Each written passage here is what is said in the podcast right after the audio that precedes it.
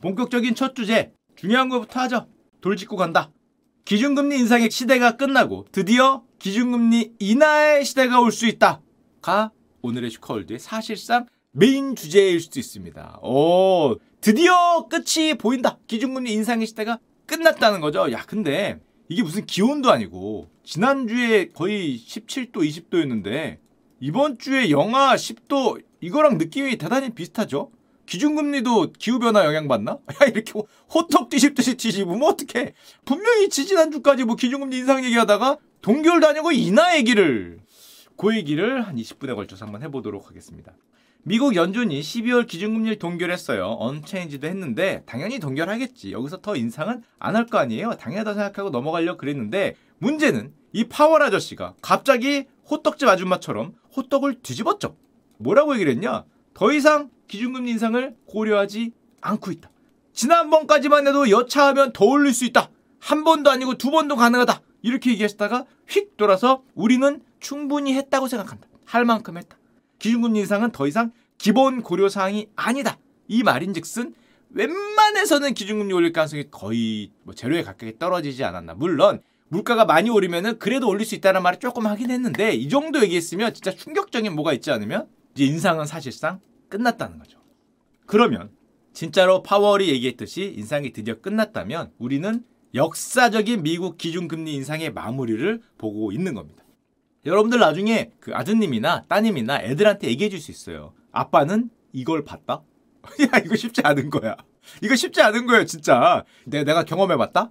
2022년 3월에 시작해서 2023년 12월에 오르는 경제학 교과서에 나올 만한 미칠 듯한 금리 인상을 여러분들은 실제로 몸으로 경험을 해본 겁니다. 이거 경험해 본 사람 많지 않아요. 20년에 한 번씩 오는 이벤트요. 그걸 연도별로 적어 놓으면은 정말 놀라운 게 75bp 인상을 우리는 4번을 봤어요. 와, giant step이잖아. giant step이라는 단어 자체도 저는 처음 들었었어, 저 때. 교과서에나 나오는 단어지. 실생활에서 giant step이라는 단어를 누가 써?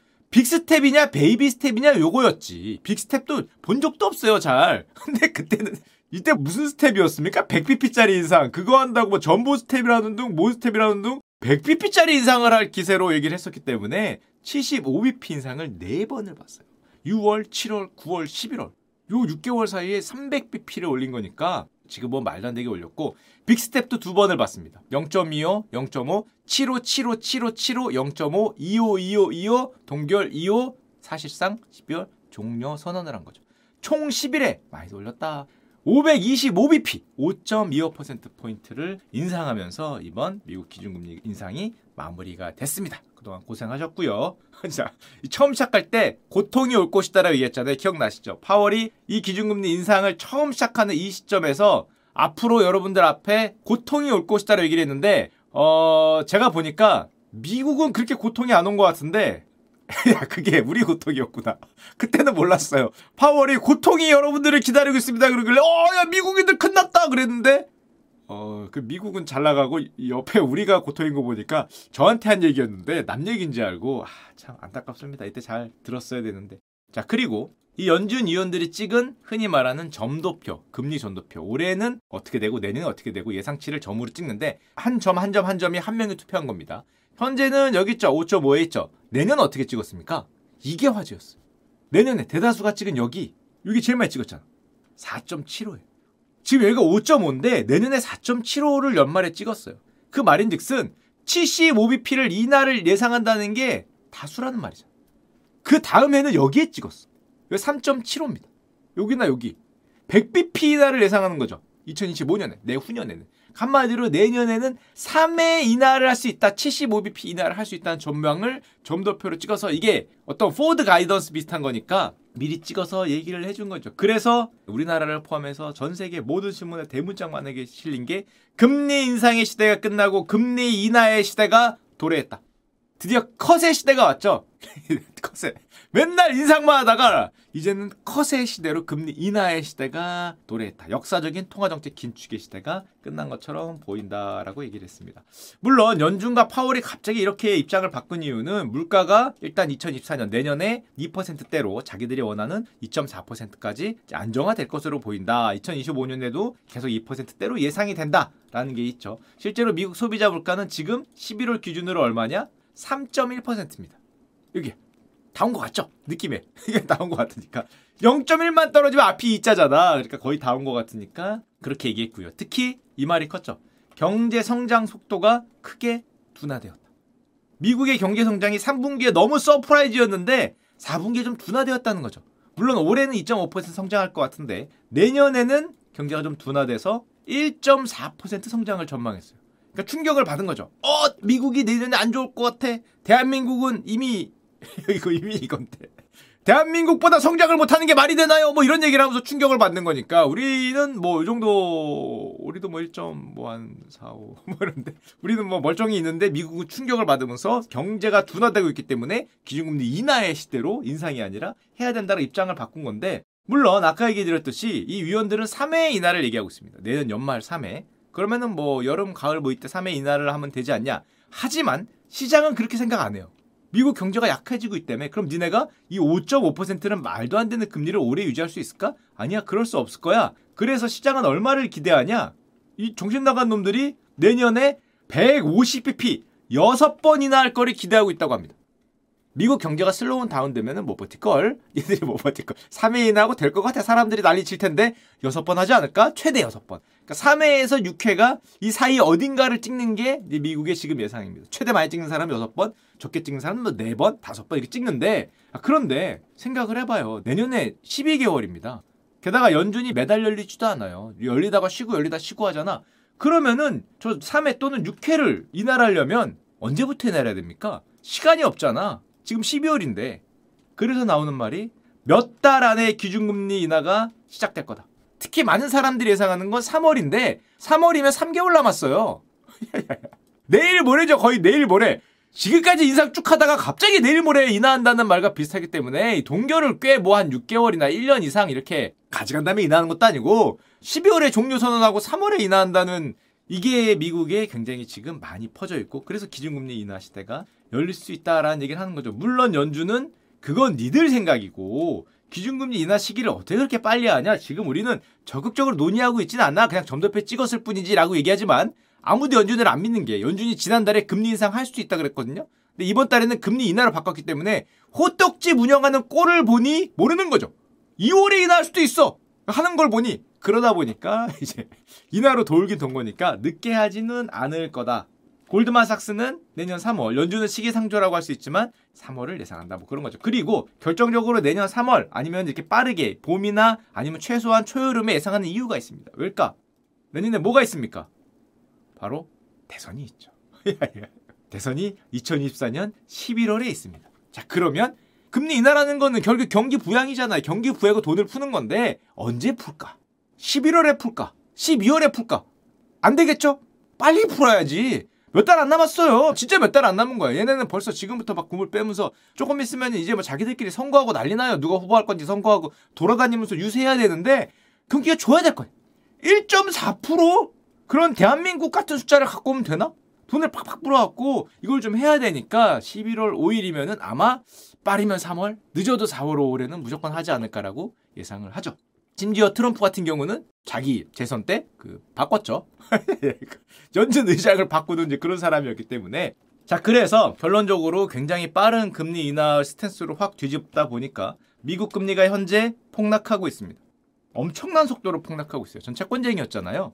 지난 시간에도 말씀드렸지만 지난 시간에 여기까지 보여드렸거든요. 근데 금리가 엄청나게 빠지면서 단 두 달이 안 되는 시간에 110bp 1.1%포인트가 내려갔습니다. 이건 엄청 빠른 거예요.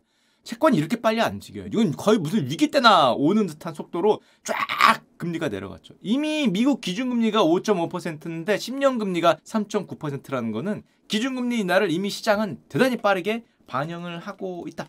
그에 따라서 대한민국 채권 금리도 놀랍게 급락 중입니다. 아무도 그렇게 생각 안 하겠지만 급락 중이에요. 그 말인즉슨 여러분들의 대출 금리도 조금 늦게 우리나라에선 조금 늦게지만 시차를 두고 내려가겠죠. 시차를 조금 두고 조금 두고 그 경험상 경험상 익스피리언스상 아마 그렇게 내려가자 생각하는데 단 두 달 만에 채권 금리가 4.4%에서 3.3%로 역시 110bp가 내려갔어요. 제가 물어보니까 여기 채권 하는 애들 이게 가격 오른 거잖아요. 금리가 빠지니까 어머 다 좋아. 야야 이게 연말인데 논았어.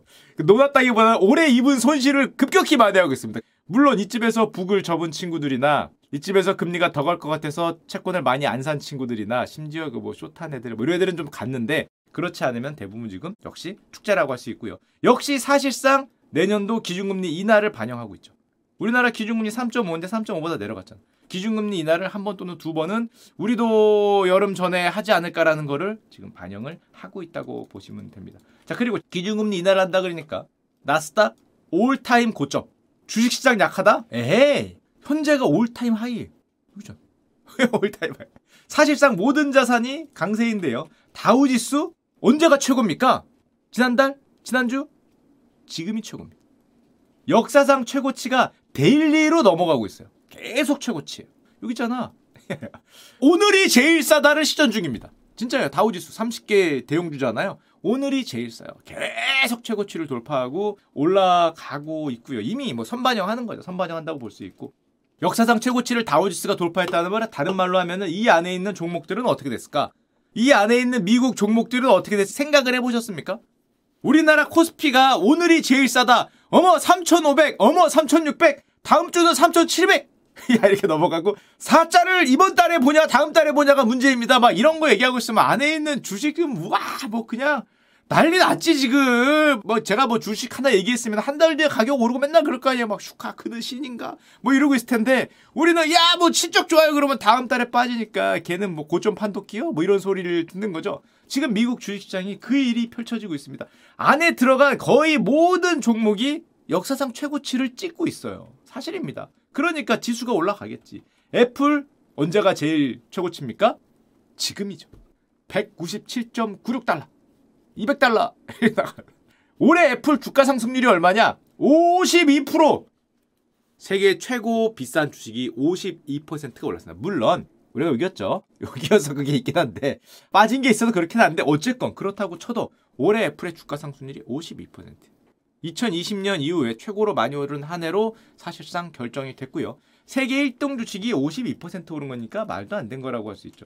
애플의 시가총액이 얼마를 찍었냐? 3.1조 달러를 달성했습니다. 우리나라 돈으로 4천조 원이에요. 애플의 시가총액이 프랑스 파리에 상장돼 있는 상장 기업의 시가총액과 맞먹습니다. 넘어갈 수도 있어요. 애플 하나가 프랑스 상장 주식 전체를 싸대기를 때리는 그런 종목이라고 할 수 있고요. 물론 애플은 세계 6대 주식시장을 제외한 모든 주식시장보다 큽니다. 그 말은 즉슨 세계 6대 주식시장을 우리나라에 못 들어가니까 대한민국 코스피 코스닥 시총 합계가 2천조야. 근데 애플은 얼마라고요? 4천조. 야야 다 팔아도 반도 못 사. 다 팔아도 반도 못 사고요. 코스피 1700조는 뭐 애플의 3분의 2. 3분의 2도 아니네. 절반도 아니네. 그 뭐야. 애플의 2023년 상승분이 1조 달러요. 올해 오른 것만 1300조 올랐기 때문에 거의 코스피에 준할 정도로 시가총액이 증가를 했죠. 그런 상황이고요. 물론 애플만 그러냐? 안에 들어있는 종목들은 다 난리 났죠. 마이크로소프트 언제가 제일 비쌉니까? 지금이 제일 비싸요. 역사적 최고점. 올해 52% 올랐습니다. 사실은 마이크로소프트가 올해 애플을 넘긴다는 말이 굉장히 많았어요. 왜냐하면은 엄청나게 올랐거든. 엄청난 속도로 52% 말도 안 되잖아. 세계에서 두 번째로 비싼 주식이 52% 오르면서 1등을 무조건 추월할 것 같습니다라고 얘기를 했던 게 올해 여름이에요. 올해 여름에서 올해 가을. 야, 이거 1등으로 마이크로소프트 가는 게 아니냐? 했더니 애플도 미쳐갖고 52% 올랐죠. 야, 씨. 이것들이 뒷놈이 으악 깔리니까 앞에 놈도 으악 깔려갖고 역전이 안 됐어요. 와, 부럽습니다. 진짜 부럽고요. 거의 모든 지수가 현재 축제 중이다. 야, 채찌PT 뭐 그거에도 안 되네. 그거에도 애플을 못 따라잡은. 야, 근데 52% 올랐는데 못 따라잡으면 어떡하나? 하여튼 뭐 그런 상황이 펼쳐지고 있고요. 제가 이제 기업을 여러 개 보여드릴 텐데 최근에 가장 인상 깊게 본 기업이 하나 있어요. 코스트코입니다.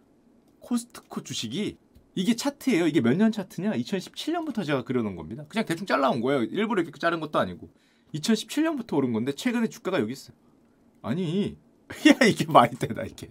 아니 이게 이커머스의 시대에 뭐 배달의 시대에 뭐 아마존 이거 쿠팡보다 더 센 놈이 있는 나라잖아요. 아마존이 있는 뭐 그런 나라인데 회사 주당 순이익이 16.6%가 증가했습니다. 요번에 발표한 거예요. 우리로 치면은 4분기, 얘네로 치면 1분기.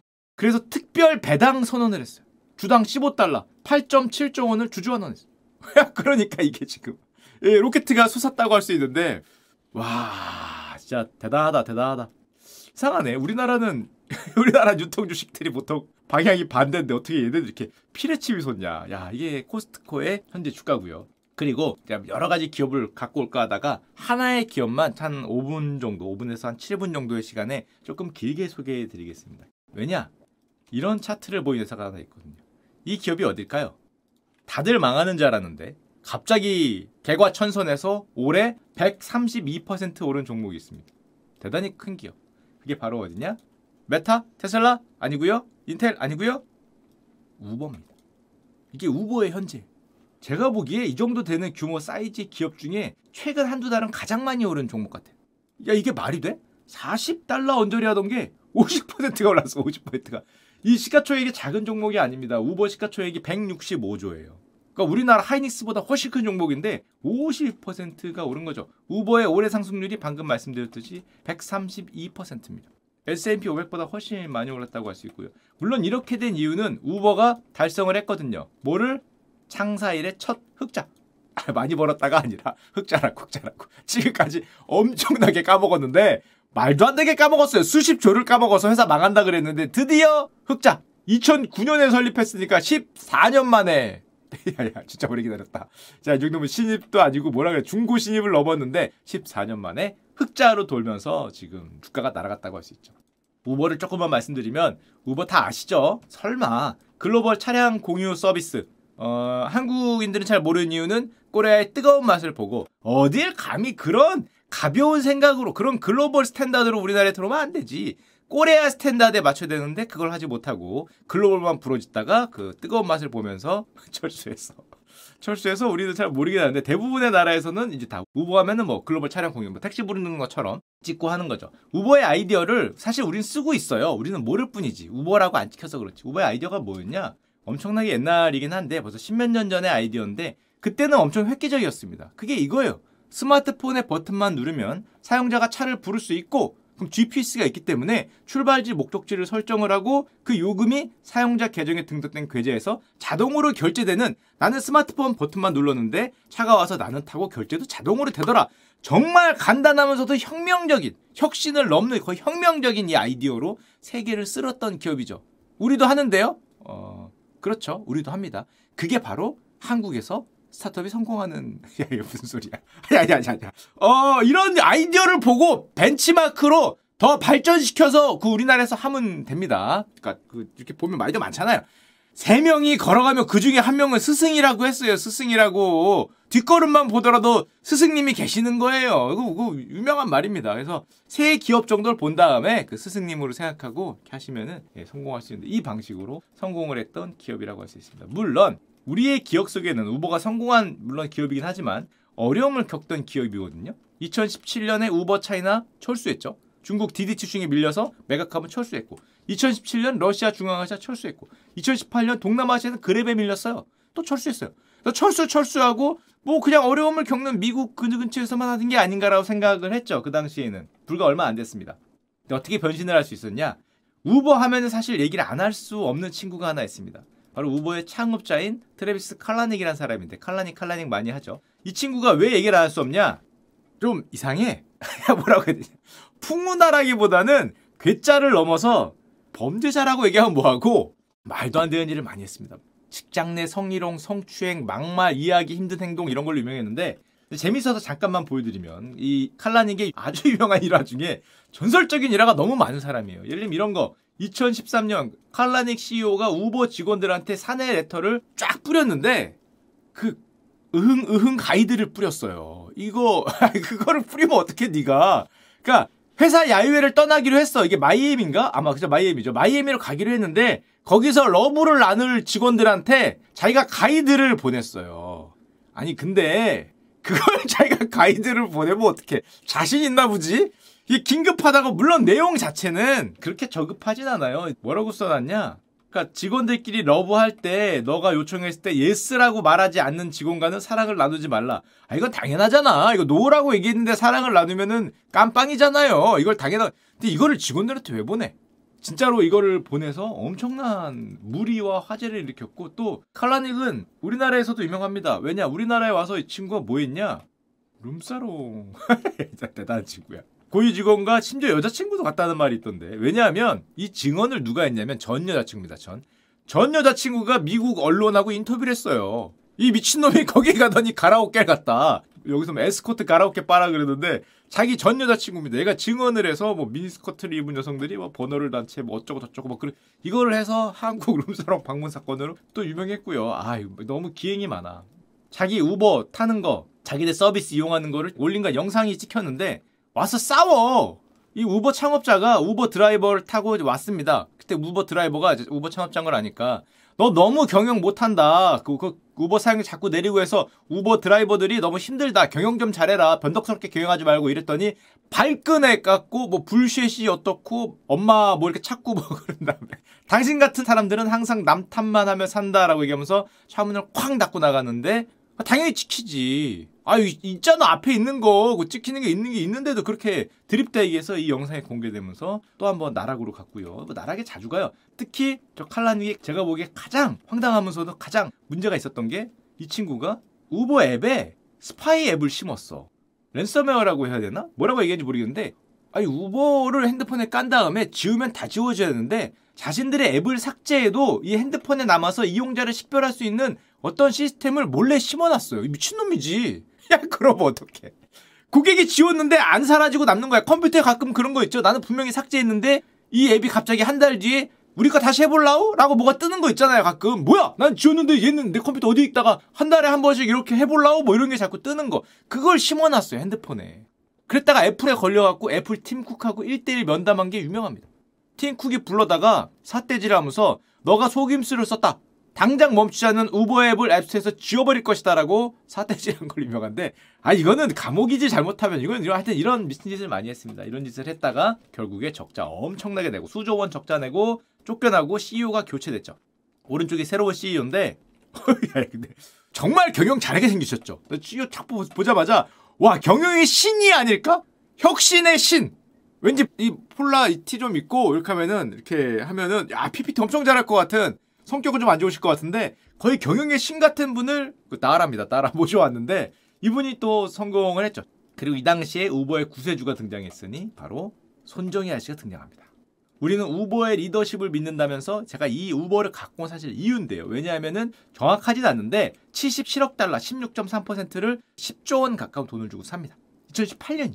그리고 2019년에 소프트뱅크가 자금 들어오고 하니까 계획대로 상장까지 해. 이때만 해도 잘 나갈 것 같았는데 아, 우리 그 정희 형이 약간 그런 2019년에 상장을 했기 때문에 뭐가 옵니까? 코로나가 와. 나는 공유 자동차 서비스인데 코로나가 와. 이거 진짜. 어, 공유 서비스인데 코로나가 오면 어떡해. 공유잖아요, 공유. 사람들이 게다가 돌아다니지도 않아. 언택트 한다고 돌아다니지도 않고. 공유를 어떻게 해요, 코로나 시절에. 그러니까 완전히 폭망을 해서 주가 반토막 나고 여기 찍습니다, 여기. 회사 없어지네, 안 없어지네, 뭐 난리를 치고. 그래서 이때 사실 우리나라가 우버가 많이 망하는 줄 알았어요. 왜냐면은 강력한 구조 조정을 하면서 다 팔거든. 자율주행 사업부도 팔아요. 사실은 자신들의 미래잖아. 자율주행이 되면은 기사분들의 인건비를 아낄 수 있기 때문에 뭐 엄청난 이득이죠. 우버 입장에서는. 자율주행 사업부도 팝니다. 팔고 이거 팔고 저것도 팔고 전기 자동차도 팔고 미래를 다 팔아서 망할 줄 알았는데 이때 우버를 살려줬던 게 여러분들 많이 들어보신 우버이츠입니다. 비대면 음식 배달 서비스. 한마디로 카카오 줄 알았는데 배민을 같이 하는 거죠. 요거 아이디어 괜찮은 것 같기도 해요. 택시기사 분들이 택시 운전하면서 배달까지 해. 트렁크에는 배달 뭐가 실려 있는 거죠. 어, 뭐 요런 아이디어를 내면서 우버이츠가 초대박을 치죠.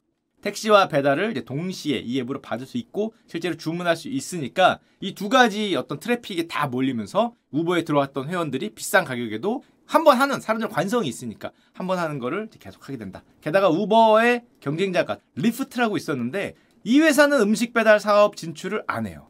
CEO가 그렇게 생각한데 피자 배달 따위의 회사 경영을 어지럽히고 싶지 않다. 참치 샌드위치를 배달한 차에 타고 싶지 않다. 그 자신의 그 드라이버 분들도 그 음식 배달 부담스러워 할 것이다. 요딴 소리 하다가 지금 졌죠. 그래서 무버가 압도적인 승자가 지금 돼서 미국 차량 공유 시장에서 74%니까 현재는 뭐 압도적인 승리를 갖고 왔고 그래서 2023년에 이런저런 거 다 합쳐서 부활을 했죠. 주가 상승률 132%를 올리고 우버가 화려하게 부활을 했다는 건데 이 얘기를 왜 이렇게 길게 했냐? 마지막 PPT 한 장을 보여드리고 싶었습니다. 그게 바로 방금 전에 말씀드렸던 손정희 아저씨의 소프트뱅크가 10조 원을 들여서 투자를 했는데 결국 해피엔딩이잖아요. 하, 우리 소프트뱅크가 2022년 엄청난 손실을 겪습니다. 기억이 나시죠? 비전 펀드가 아주 위기에 빠져갖고 스타트업들의 가격이 다 폭락할 때 그때 이 손실을 만회하고자 우버 지분을 전량 매도했죠. 올해 132%가 올랐는데 10조요. 10조가 들어가고 132%가 오르고 이제 뭐 간다 하고 이렇게 오르고 있는데 참지 못하고 뭐 어쩔 순 없었지. 미래를 누가 알겠습니까? 누가 알겠어요? 가슴이 아픕니다. 물론 차익 실현했어요. 34달러. 살 때 싸게 샀거든. 우버가 어려워서. 한 30% 가까이 싸게 샀기 때문에 34달러에 사서 41달러에 팔았다고 알려져 있습니다. 뭐 정확치는 않죠. 그리고 보니까 어디서 팔았는지 모르죠. 네 근처 어디서 팔았겠죠. 아, 이게 여, 여기 61달러, 40달러에 팔았다고 쳐도 50%더 낮게 팔았으면 세상일 모르는 겁니다. 세상일. 야, 미국 주식. 아, 참. 가슴이 아픈 사건이라고 할 수 있고요. 결론적으로 요즘에 미국이 기준금리 인하의 시기로 드디어 서서히 들어가면서 모든 것이 그 모든 주가가 오르고 우리나라도 아마 이렇게 되지 않을까. 이게 미국 다우 지수의 현재인데 코스피 언제가 가장 쌉니까? 오늘입니다. 라고 얘기할 수 있는 다음 주가 되기를 네, 보겠습니다.